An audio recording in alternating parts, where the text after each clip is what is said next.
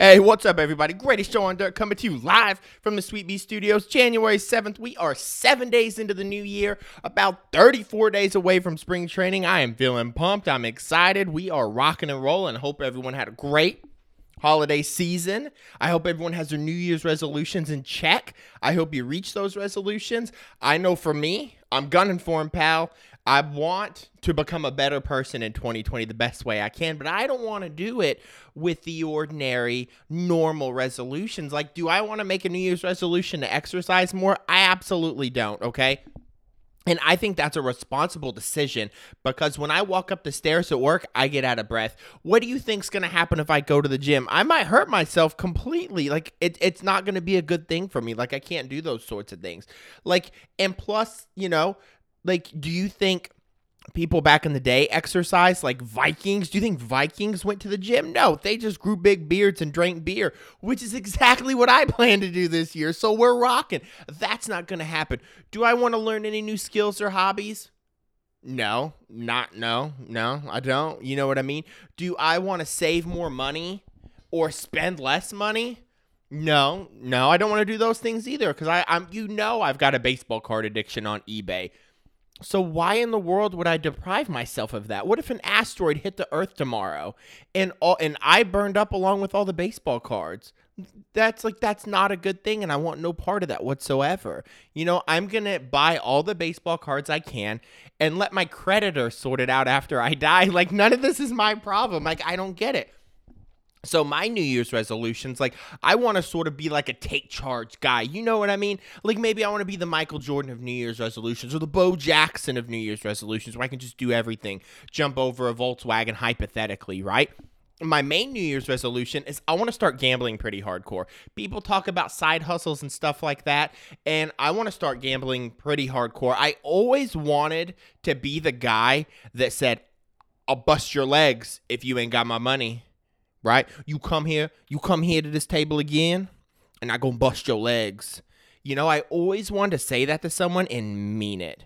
Gonna bust your legs. You come here to this table again. You know I run this table. I'm the pit boss around here. We see you come here again. We'll bust you, boy. We'll bust your legs. That's what I want to do, man. Plus, I think it's a side hustle, a good one. I've got a kid on the way. It's sort of about creating passive income. I could do some loan sharking, some laundering, some intimidation. I think these are great.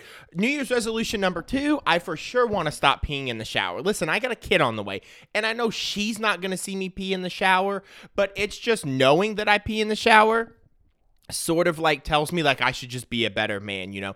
It can't be the most sanitary thing, but I'm all about efficiency and like I've been peeing in the shower well, I'm 36 years old. So, I mean, I've been peeing in the shower for 36 years, you know, or the bathtub as well. Because something about that, when that water gets me, it's a psychological thing like Pavlov's dog, where I've just like, I've just got to pee, you know what I mean? And nothing beats that freedom. You can stand in the shower, warm water running over your body, you got your hands at your sides, and you're just letting the stream flow where it may be. You know, that is a Zen like philosophy of just go with the flow.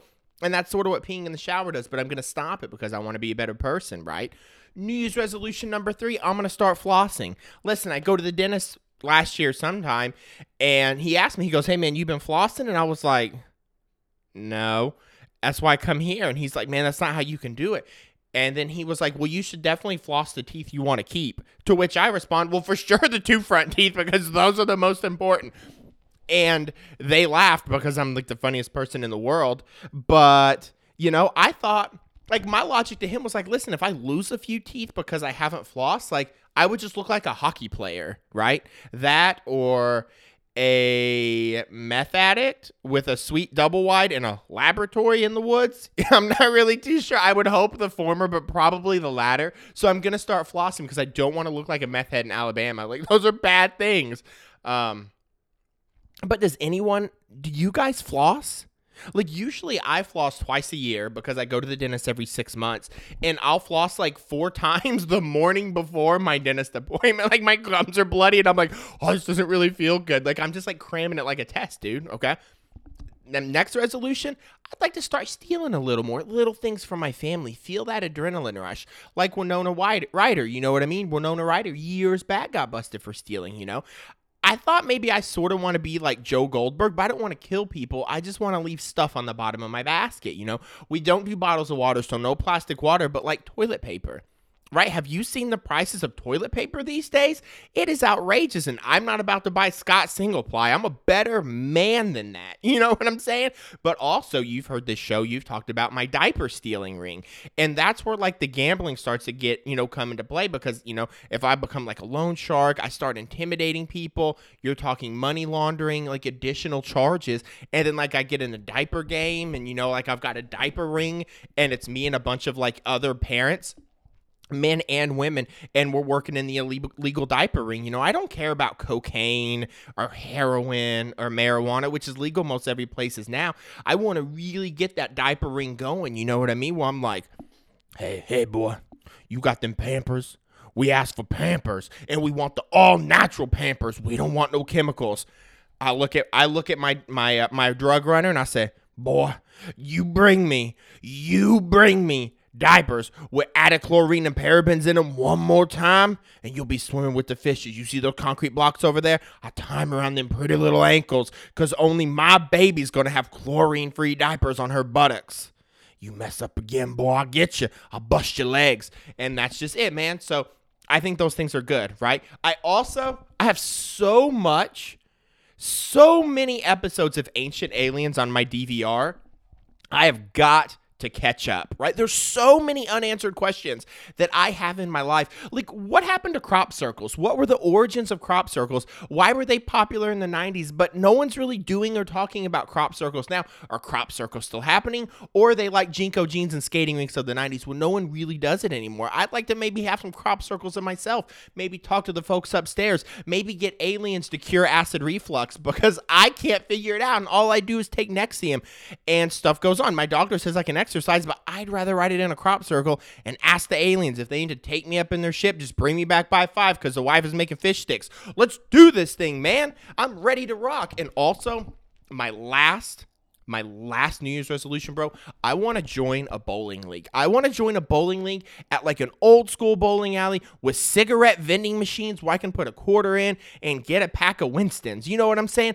Bowling is one of is the greatest sports ever. Like, what other sport can you play where the performance enhancing drug is a pitcher of Miller Lite? You tell me, man, because you know if you ever go bowling, you get like two or three beers deep, and all of a sudden you just feel like Bo Jackson of bowling, where like you can't miss, man.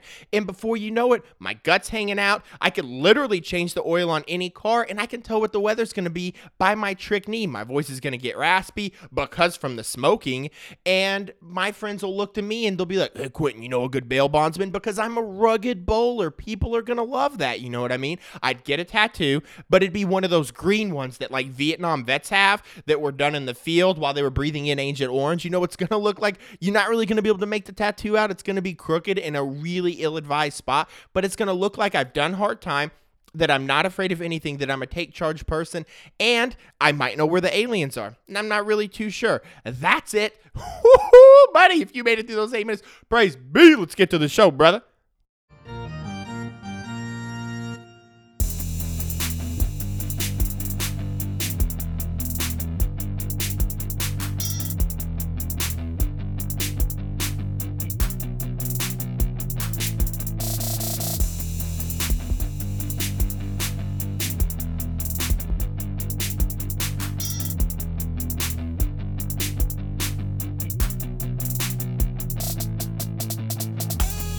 All right, all right, all right. Let's get to some baseball news. Contrary to popular belief, we do talk a little bit of baseball on this show. Dave Kaplan from NBC Sports says folks don't really care about Kris Bryant and nobody really wants him, especially for the asking asking price that the Cubs want for the guy. You know, apparently the word is that the amount of dudes that the Cubs want for Kris Bryant is a complete joke. They want major league ready talent at the level of Gleyber Torres, which is never going to happen. The Yankees, if, if they put it this way, if the Yankees needed a third baseman, they would never trade Gleyber Torres for Kris Bryant. But that's not at stake here, right? Like this this former GM is just saying they want someone at that level of Gleyber Torres. That's not going to happen. The only thing that the Cubs are really going to get for Kris Bryant are prospects at this point. If you look at what the the Arizona Diamondbacks got for Paul Goldschmidt. They got a really good top prospect catcher, and then Luke Weaver, which was sort of like we'll get him and he might be okay, but he might not, and he was hurt most of last year, right? So that's really all the Cubs are going to get. They'll get they could get one top prospect and no more than one top prospect. Um, a different executive said that he felt like Kris Bryant was in no way, shape, or form a dude he would pay 30 million bucks a year to. So he's not even on the level of a guy like Anthony Rendon, Bryce Harper, Manny Machado. Like he's not that guy. And I sort of get where he's coming from because they're sort of I mean, Kris Bryant had great numbers in 2016. He's been on a decline the last two years. So that regression from someone so young makes me nervous. Folks say it's the injuries, but if it's injuries or if it's not injuries, the you know, the end result is still the same. It's sort of like the Yankees picking up on Giancarlo Stanton. You pay him all this money and he's not able to play. I I personally don't think Kris Bryant as a guy that you can rely on to be that cornerstone of your offense. And that's why this executive, this former executive, or maybe it's a current executive, who gives a crap, that he's not worth 30 million. And I sort of get where they're coming from, but I don't know personally with to go back to how much the Cubs supposedly want for Kris Bryant. I just don't know at this point that it's in any team's best interest, like the Red Sox wanting to move Mookie Betts. I'm not too sure that anybody that has a high profile position player is going to get what they truly want for a position player because I feel like teams at this point are only going to give up multiple top prospects in a trade for high level pitching talent and it's because that that has more of an impact I feel like on the game than what a hitter does, right? If the let's say if the Los Angeles Dodgers were to get Kris Bryant right now and he's in the lineup instead of Justin Turner.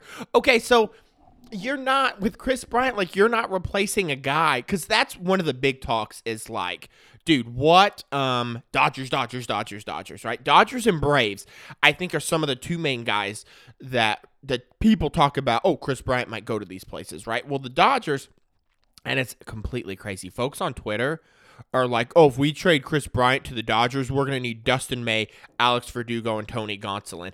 I don't think the Dodgers would give up one of those guys in a package to get Kris Bryant, but I might be wrong, right? But the the trade rumors out there are bonkers for the Dodgers, but what I'm getting at is this. If you were to replace Kris Bryant for Justin Turner, and this is maybe going to get to my point, who the heck knows really? It's not like you're replacing a bum third baseman with Kris Bryant. Justin Turner's a really good hitter at third base and has a, a glove probably as good right now as what Kris Bryant had last year. Either way, like there's not that much of a fall off defensively if there is one way or the other. So let's call them equal defensively. Who knows if that's true or not? I know. Um your bat isn't getting that much better, so it's not worth it to get Bryant at 30 million when you could just get like Justin Turner. And then plus the way you are with the Dodgers and the way a lot of teams are, which might be a reason why the a lot of teams wouldn't be willing to pay Bryant 30 million or shell out top prospects for him is because if you're a team like the Dodgers or the Braves or maybe like the Mets or whoever, maybe the Mets actually would be a good spot for him. Because like when it comes to the Braves and the Dodgers, you already have key pillars in that lineup that those are like your offensive powerhouses, right? Like Ronald Acuna, Freddie Freeman. They're big bats in that lineup. And I feel like unless you're a team that just has zilch, like the Baltimore Orioles or the New York Mets or maybe like the San Francisco Giants, and you know the Giants and the Orioles would never be ready to make a big move like that at this point in their builds. No one's going to really give up top prospects for Kris Bryant because I do believe there comes to a point where you can just have too much offense in your lineup. And I say it Here's the best way I can explain it. If Giancarlo Stanton's healthy all this year, right? If you have a season, let's let's say you were able to simulate two 2020 seasons. One season had the whole entire Yankees lineup healthy, including Giancarlo Stanton, but then the second simulation had exactly the same thing, but minus Giancarlo Stanton. Do you think those results would be that much different? I don't think they would because it's almost like if you have so much firepower in a lineup, like having Aaron Judge and DJ LeMahieu and Aaron Hicks, and there are power guys in that lineup, right? Gleyber Torres, power guy. If at some point you can add to that and get minimal results. It's like the law of diminishing returns. You can't put three fifty home run guys on a team that were on different teams and then put them on the same team and expect them all to hit 50 home runs. Like pitchers aren't going to be that crappy. And baseball at some point is just a law of averages. Guys are going to bat 300. You're going to go through the lineup. You're only going to give up so many hits. You know what I mean? It's like in basketball when um, LeBron James, LeBron James gets together with all these studs like in Miami and you expect them to win five or six titles and they only won like two because you just you tap out at talent at that point and truly have to have guys that complement each other. So I think that's what stalls a lot of these position players being on teams that are looking to move them and just not getting value that that team wants because most teams that are in contention that are ready for those guys they sort of have like that core nucleus and like the like the Padres would never move on him and they weren't even a playoff team last year, but it's just sort of like, you know, Manny Machado, sort of just like the core of that lineup, and Fernando Tatis Jr., who is an absolute maniac stud. And it's just like, yeah, you know, that's sort of going to be the thing. So it would really have to be like a true rebuilder. I mean, it's not even like Kris Bryant could go to the White Sox. Let's pretend that that could possibly happen because, like, the White Sox have their core of offense. So it's like, okay, like maybe I don't really need that. You know what I mean? So it's just going to be hard to move guys like that. And, you know, I could see a guy like Mookie getting moved, but Mookie is like that one guy just because he's so dynamic. You're talking a 10 win player with elite offense and an elite glove, and it's just sort of like, okay, like I could move in on that guy, no doubt about it. So that's what that is. Okay, next thing. Eh, speaking of Gleyber Torres, apparently this guy is projected to be an absolute complete monster. Okay, so over what do we got here right now? Last season, what he just did was a 128 OPS plus 38 home runs. Oh my God, he had 38 home runs? Holy crap, he did. I had to go to baseball reference to double check that. He slugged 535 with an 871 OPS. His first two seasons earned a 122 and a 128 OPS plus. And MLB published an article just how good this guy is right now. And it has his projections for the next five years hitting 41, 44, and 47 home runs, which is absolutely bonkers. And one of the crazy things that this article says is that only one other middle infielder has combined at least 40 homers with an OPS plus of at least 135 at age 23 or younger. And that person is Alex Rodriguez, who Alex Rodriguez, before the steroids, like when his Seattle days, like absolutely completely bonkers elite status right there. So Alex Rodriguez 1998 season which this is wild, dude. He batted 310 with a 560 slugging and bop 42 home runs. As a shortstop, like what world are we living in? And Gleyber Torres is a second baseman and is projected next year to slug 557 with a 136 OPS plus and 40 home runs. Gleyber Torres absolutely torched the freaking Baltimore Orioles last year. And I mean, he is just elite. And I love the guy's batting stance. Like, he like, dude, like I remember growing up and watching like Ron Gant's batting stance and Dave Justice, Juan Gonzalez, and they've got like these power stances when they get up to the plate, and you're like, dude, this guy looks like he's about to rake. You know, it's a stance you definitely want to adopt in the backyard when you're playing wiffle ball and it's just like yo i'm about to dominate the house kids. Watch out. And then you're just like beating the neighborhood kids and they got nothing on you. That's what Gleyber Torres looks like when he's up. And if you want to throw out the puke emoji anytime you think of the Yankees just do yourself the favor and watch Gleyber Torres hit. It is wild and unbelievable. And really He's got a stellar glove too. He it was like one play last year. Crap, if I can remember it it was so he was playing second base. He had to like go to his right and dive to get the ball. And when he went to throw it, he like fell over completely on his side and then still threw the ball and got the guy out. I don't it might have been a game against the Red Sox, honestly. I don't remember, but it was just like a stellar catch. And the guy's got a great arm, right? And I always look at like you know how things go where it's easy to look at historic baseball like from the 90s and 80s and be like dude i loved watching that guy play like jeff bagwell um like whoever, right? Like Ozzie Smith, Tony Gwynn, like you look at these historic guys and eat like Juan Gonzalez, like just like just think of baseball players you liked when you were a kid and you're just like, dude, they don't make them like that anymore. They're so they were so good. And now we just have a bunch of punk kids that won't run to first base.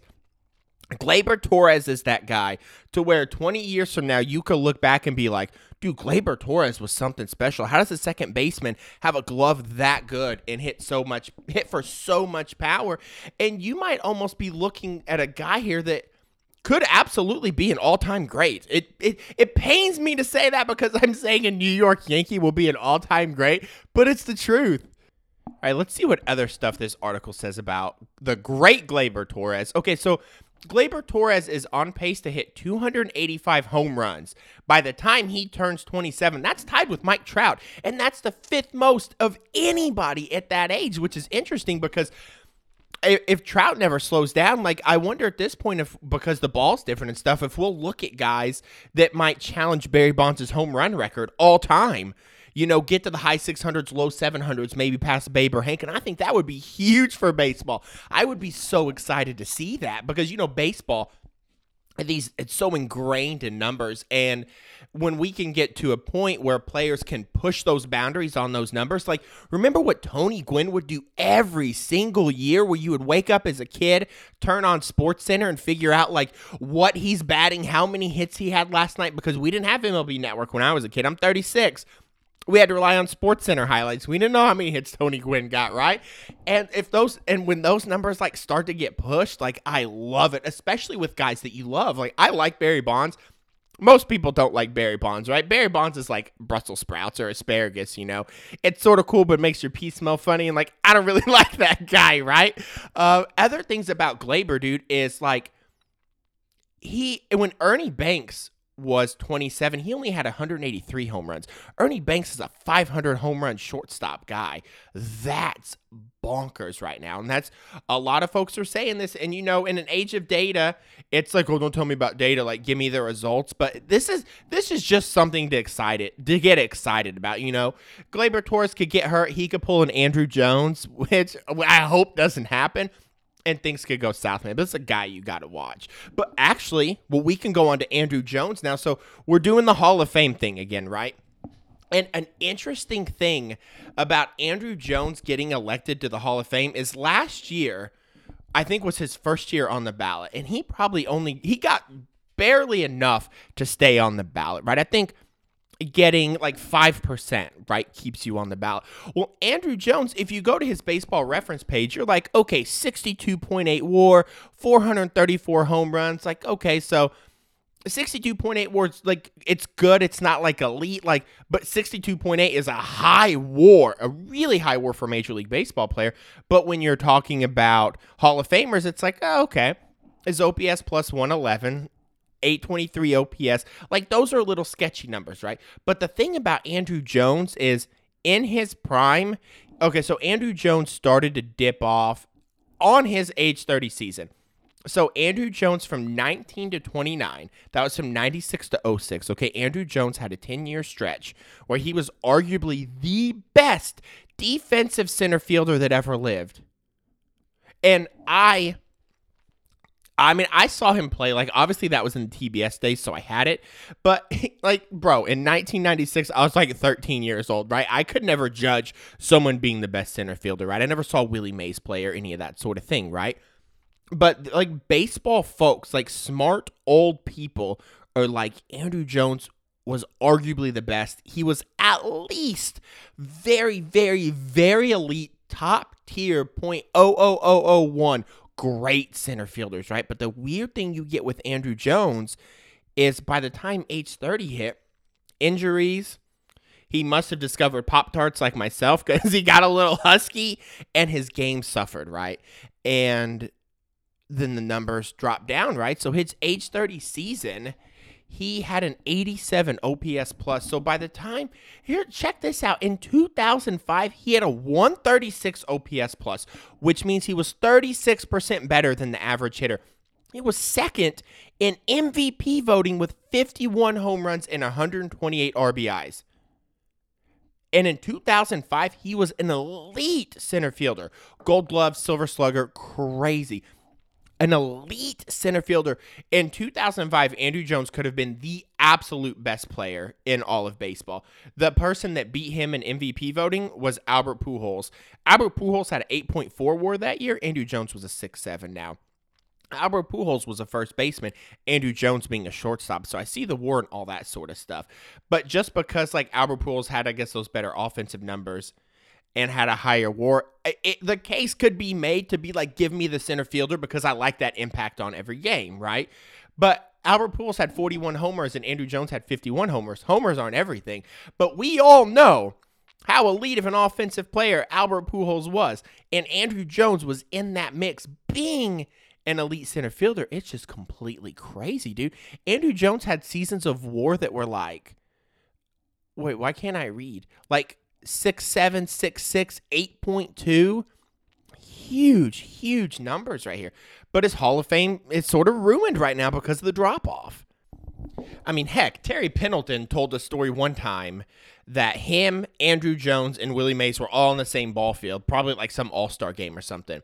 And Terry Pendleton said that Willie Mays looked at Andruw Jones and said, You know, you're the best center fielder I've ever seen play the game. Like, that's coming from Willie Mays, which is wild, right? Like, even based on advanced metrics on baseball reference and Fangraph, Andruw Jones is the best defensive center fielder in the history of baseball. Even with the decline, if you look at the baseball reference numbers, he saved 234.7 runs defensively over his career. That's 50.2 runs better than Willie Mays and 29.9 better than Roberto Clemente. Like that's that's elite status. Like those guys are like up on a Mount Rushmore of something in baseball, dude. It's wild. Andruw Jones was even one of only is currently he's still alive. Andruw Jones is one of six outfielders in baseball history to be worth more than 100 runs with both their bats and their gloves. Six players in a category. Those six dudes Barry Bonds, Al Kaline, Willie Mays, Roberto Clemente, Kenny Lofton, and Andruw Jones. All Hall of Famers with the exception of Kenny Lofton, who should have been a Hall of Famer and probably will be on some sort of like ballot down the road or whatever. But it's a shame, like, even guys like Kenny and Andruw Jones is projected to fall off the ballot this year because it looks like he's going to have less than 5% of the vote, you know? And yeah, I would say Kenny, Andruw Jones, and like Fred McGriff are like three guys that I'm just super bummed about that never got into the Hall of Fame. And you just want to see that because, you know, those are some, when you see some of your favorite players growing up who don't get that satisfaction, it's just like, man, that sort of sucks, you know? I didn't grow up watching Ted Williams, but I'm glad he just got him because he was very well deserving. But sort of a bummer on Andruw Jones, you know? And it's, I guess there are a lot of writers who do the voting that maybe are old school that that maybe look at maybe harp on like the offensive numbers too much like it's weird for like a heavy defensive guy even in today's days when we have the data it's not easy to judge a guy's defensive value even when you look at a lot of defensive numbers on fan graphs they don't really become accurate till multiple years which sort of further speaks to Andruw jones right where it's like okay we've got his data for numerous years and he was great you know and the reason why I say that is because, like, if you were to look at like Kyle Schwarber's defensive stats for 2018 and just look at his stats, like they would look really high. But those defensive metrics don't really start to become accurate till like a few seasons, like four or five seasons or whatever. And we've got 10 good ones on Andruw Jones. And this is a guy, no doubt, that should be in the Hall of Fame.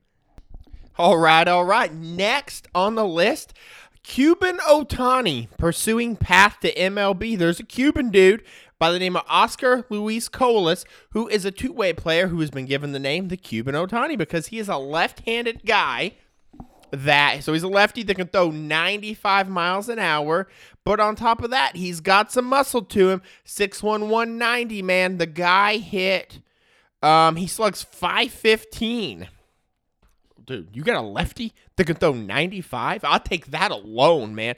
But a guy that can slug, dude, that's awesome, man. And he he's um officially defected from Cuba and he's ready to go, man. Listen, Major League Baseball teams these days, boy, they love a two-way player, man. They're trying to be, you know, genius with these things to get more bang for their buck, you know? Like a two-way player in Major League Baseball, it's like that chicken sandwich from KFC that was like chicken, but then the buns were also like big pieces of chicken too, and it's just like, dude, there's so much here. This is great. Like that's what I am that's what the two-way stars are, man. These are stellar dudes, super efficient, man. Get stuff done. One roster spot, two positions. Let's do this thing, dude. So he's defected, man, and that's cool. But the thing about it is, is he sort of defected at a weird time because these major league baseball teams they get a set amount of international signing pool money right for the whole year. And it looks like most teams have like sort of spent that money. But not all teams have spent that money. This seems like a guy you got to shell out cash to no matter what. You know what I mean? It doesn't look like he's going to be as good as like Yoan Moncada. He's not going to be as good as Ohtani or Luis Robert. But who knows with baseball, man? You know, there were a couple years ago, Eric Thames came out of the gate and hit a ton of home runs, and you're like, whoa, that's weird. So, and I mean, Eric Thames is a serviceable guy, but he sort of sucks. So, bad analogy. Back to this guy though, he's 21, dude. He's a youngster. He defected early, man. That's a pretty cool deal. Defecting from Cuba, man. That's that's a hard that's a hard thing to do. You ever look into stories of defection and about how guys do this? Like defecting is basically they're having to like run away from their country. It's like the Hunger Games for baseball players, man. Yasiel Puig got busted multiple times before he actually before he actually defected successfully. He had to get on a boat like a, they call them like a cigarette boat. I think that's just sort of like a some naked and afraid stuff, man, and go from Cuba to Cancun. And Yasiel Puig's whole journey was basically like naked and afraid. You're talking a 30 mile hike covered in mosquitoes. Yasiel Puig was going through crocodile infested swamps to try to get to America to play baseball. These defection stories are crazy. Like, could you imagine that, dude? Like, me personally, like, when I get in my hot car in the summertime and my my stuff sticks together, like I have a really hard time. But it's just in all seriousness, it's amazing Yasiel Puig's alive, dude. He was actually during his defection when he was in Cuba, he got stolen by another rival smuggling ring. Yasiel Puig got stolen while being smuggled from other smugglers like a bicycle you leave unlocked on your back porch. He got stolen like a GT performer. This is crazy. Yasiel Puig was working with some guy named El Commando, and this guy named El Commando bribed the airport to like get all this paperwork done so he could get on the plane and then become a Mexican citizen. They say it takes like four to six months to become a Mexican citizen. Yasiel Puig was a Mexican citizen in 15 days because the guy named El Commando got it done. Uh, you think? El Commando, that's a guy you don't mess with, man. That's a guy who's probably going to rip out your organs, sell them on the black market for a ton of money, and then just leave you there to suffer, dude. This is completely crazy. Crocodile swamps, that's how it was, man. These guys would like meet, these defectors like will meet their little boats in the middle of the night get on these tiny cigarette boats in rough terrains and they're literally in the ocean just floating like this isn't a motorboat. There's like no deck below where you can relax and put your feet up. It is some straight up naked and afraid and stuff, but there are no producers there when you get bit up by a shark. Jose Fernandez had to save his mom from a shark. Jose Fernandez, he came over at 20. Well, he tried to come over once at 14. Dude, this is heartbreaking, dude. So Jose Fernandez is like 10 miles from Miami. He can see the lights in Miami. He's like almost there and then the Coast Guard finds him and sends him back. If you're trying to defect from Cuba, if they catch you in the water, they're going to send you back. But if you make it to land, you're good. Like literally if the Coast Guard saw you and you were like right there pulling up on shore and getting on land, you're good because they because by the time they catch you, you're already on the land and because of like the international laws because like you're seeking asylum if you make it you're good right? So there's a law that's basically like if you're from cuba and you can prove you're cuban with your cuban id and you're in america you don't have to have a passport you don't have to have done anything legal but per like the asylum rules like we're going to take care of you because you're here But Jose Fernandez was too far away and they made him pull back, dude. And at 14, they threw him up in a jail, man. And then he tried again when he was 20 because I think like his uncle had already came over, so sort of helped it and set it up. He had to spend like I think a thousand dollars to get here, and he saved his mom from a shark attack in the middle of the water. what world is this? This sounds like a Jaws movie. Like this sort of stuff can't be real, but it is, man. And the gangsters that Puig was working with, I mean, who knows how many hundreds of thousand dollars he paid. But I mean, guys were looking to smuggle him. He was Yasiel Puig was a hot commodity to get smuggled in because those like the smugglers were gonna get, you know, a percentage of his pay no matter what. Uh but cr- crazy, crazy smuggling stories. Like just brave, man. These guys could literally just die, dude.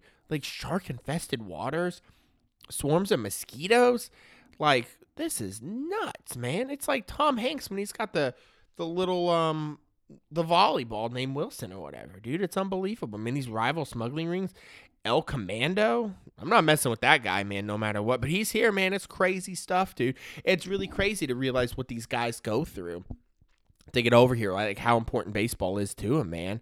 And I think uh, maybe last year MLB tried to set something up with Cuba to make it easier, and Cuba sort of busted it, man. Cuba does not want folks to leave at all. There, I think it was one of um, Jose Fernandez's like cousins was like a medical doctor or something like that, and wanted to go to like Venezuela to like help out with something like on a medical mission and they wouldn't let him leave because he was like a defect risk.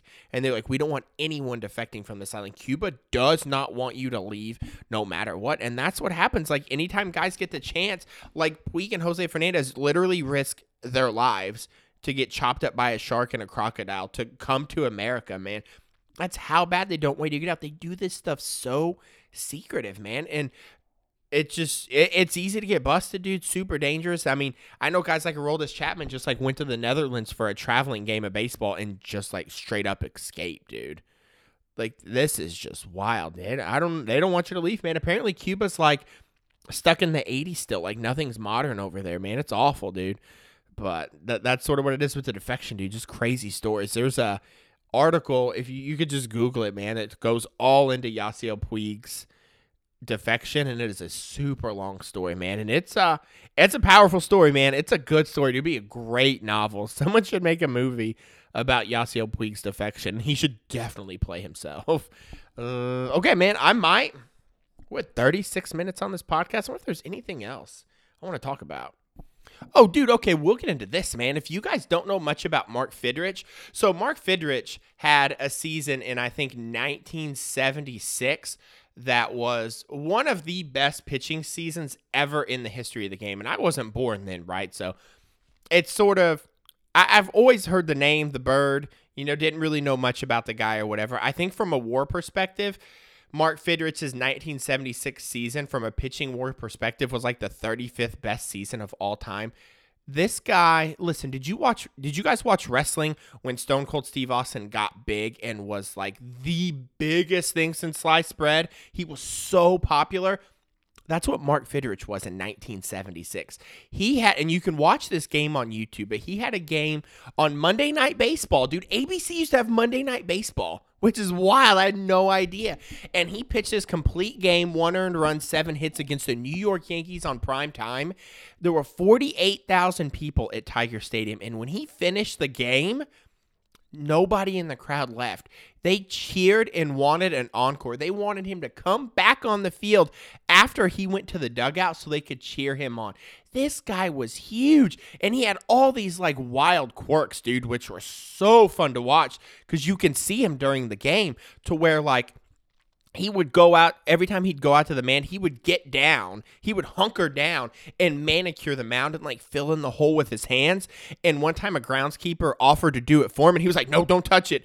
Don't touch it. When he would finish an inning he would sprint to the dugout. He looked like ultimate warrior just sprinting to the ring man. He would just get after it. He would congratulate he would he would thank his players after they made an out. Like if his shortstop fielded a ground ball, he would personally thank that player. He would personally thank his defense and his offense, like when they would come back to hit, he personally thanked them all for helping him do it. He had like such gratitude because he recognized, like, I guess, how lucky he was to be in this position. And he was so full of energy. Watch the YouTube game, man. Read up on this guy. His age 21 season, he threw he started 29 games. 24 of them were complete games. And out of those 24 complete games, I think three or four of them were 11 inning complete games. One was 11 and a third that he lost 2 to 1, which is completely wild. The guy had a 159 ERA plus. You know, actually, I think when you look at his ERA plus, that might be the 35th best season ever. I don't recall. It's that or his overall WAR, dude. This guy was a stud. Didn't walk a lot of guys. Great control. They. This is funny because when you watch the Monday Night Baseball game, the announcers are Bob Uecker and a couple other guys. So it's a great called game if you watch it. And they keep referring to the Jugs pitch tracker, right? I guess someone's in the stands with just like some gun they got from the racetrack, and it said that Fidrych was throwing 93 or 94, which with accurate technology today, that was definitely much higher 90s than 93 or 94. He had a good fastball, great pitches, great control. Dude, the guy was so fun to watch. He threw 250 innings. And then in 77 and 78, he had good seasons, but was hurt most of the season, right? So his shoulder basically went out on him. And at that time, the technology wasn't there. The technology didn't come till about the early 80s. And by the time 1980 came, he was guy was completely out of baseball, right? And this is true. This is a really good what if story, you know? Like you always attracted to like Bo Jackson and Eric Davis, but Fidrych was a stud, dude. How popular he was was completely crazy, dude. His team loved him, man. And the nickname the Bird, dude, is so fun. But yeah, he didn't mess around. He would like you ever see Max Scherzer in a game where he's talking to the baseball?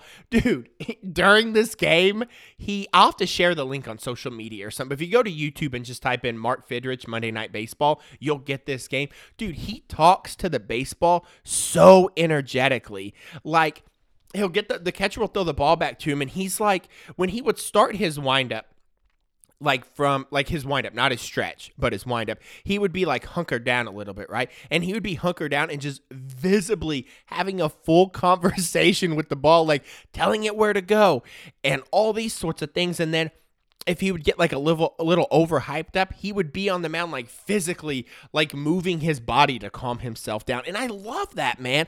I feel like with Major League Baseballs now they uh, players they have to feel like they're so quiet, but the, and then of course you get a guy like Yasiel Puig who's a little cocky or whatever, and then folks don't take to that. So a lot of Major League Baseball players are afraid to be themselves because of what folks will think of them but people loved Mark Fidrych because you could just see the love and joy in his eyes and how he played baseball. And he was just so fun to watch. And he was just this huge phenomenon in 1976. I had no idea just the scale of popularity that this guy was, but him talking to the ball, and then sometimes after he'd throw a ball, he would wave his arm to like tell himself, no, the ball needs to be over there. It was, dude, so good. Watch the game, man. Or at least you can just watch some of his highlights on YouTube. Super rad, man. He passed away when he was 54, man. When he finished with baseball, he he was he was a farmer, dude. He was from Massachusetts, which is awesome. So when you listen to his post game interview at um, after the Yankees game, dude, you can hear his thick accent, but it's fun because he's just so happy. He even cusses a few times and he's like, damn, hell, you know what I mean? It's so good, dude, on national TV, man. A happy, he's just happy, dude. He smiled so hard. But he passed away when he was 54 on his farm, man. He was working on a dump truck and his his shirt got caught up like in the drivetrain and it choked him out, man. So that's unfortunate for him for sure, man. But this is a great dude. And if you're looking at something to get into in the offseason, get into some Mark Fidrych, man. Watch this game. And he, oh, dude, one other thing, and then I'll let you go. He was a fast pitcher. He pitched this complete game in an hour and 51 minutes, and his team scored like five or seven runs or something. This guy would literally get the ball back and get right back on the mound, ready to throw, and he was having to wait on the batter to come in. And in 1976, the batters were moving pretty stinking fast, right? And I've always liked the idea of even pitchers today working quicker. And if they have to slow down their velocity some, I guess that's fine because a lot of people will say, I've heard it said, that a pitcher's pace has slowed down because they throw so hard. They need that extra time between pitches. It's like taking a break between sets at the gym, right? You need to take a couple minutes break or whatever. And I think that's what pitchers are sort of using the delay now because they're like, man, I got to really slow down. But I think like let's say if there's a pitcher that gets in a slump and all of a sudden isn't pitching good. Batters are seeing his pitches more. His stuff is sort of off or whatever. I feel like pitchers more than ever should use the speed of the game to their advantage and work quicker. Like a guy like mark Buehrle did when he pitched his complete game. He worked so fast the whole entire game and like, didn't shake his catcher off once. And i love the idea of a pitcher working quicker. I do love how I do love the gameplay better when it goes quicker. So when you watch the Fidrych game, or like any older baseball game from the 80s, they go so faster and they are for sure more entertaining to watch. And it's not because the length of the game is shorter. I think if the length of the game was three hours, it would be fine. If the pace was quicker because the action's always there, like a football game, the possibility of anything could happen. But I like the idea of a pitcher moving faster, not because I like it better, because I feel like there's a competitive advantage to that.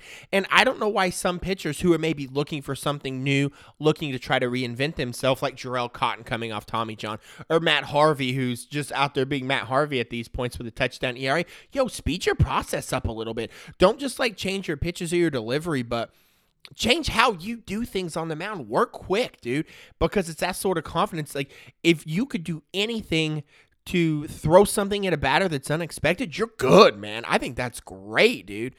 Um, I'm gonna stop, man. We're 44 minutes. Thank you for listening to this whole entire stinking episode. Uh, find me on social media at Facebook, Greatest on Dirt, Twitter, Greatest on Dirt, and Instagram, Greatest Show on Dirt. Find us, like our stuff. I post funny stuff sometimes. Believe it or not, I'll post some pretty good stuff.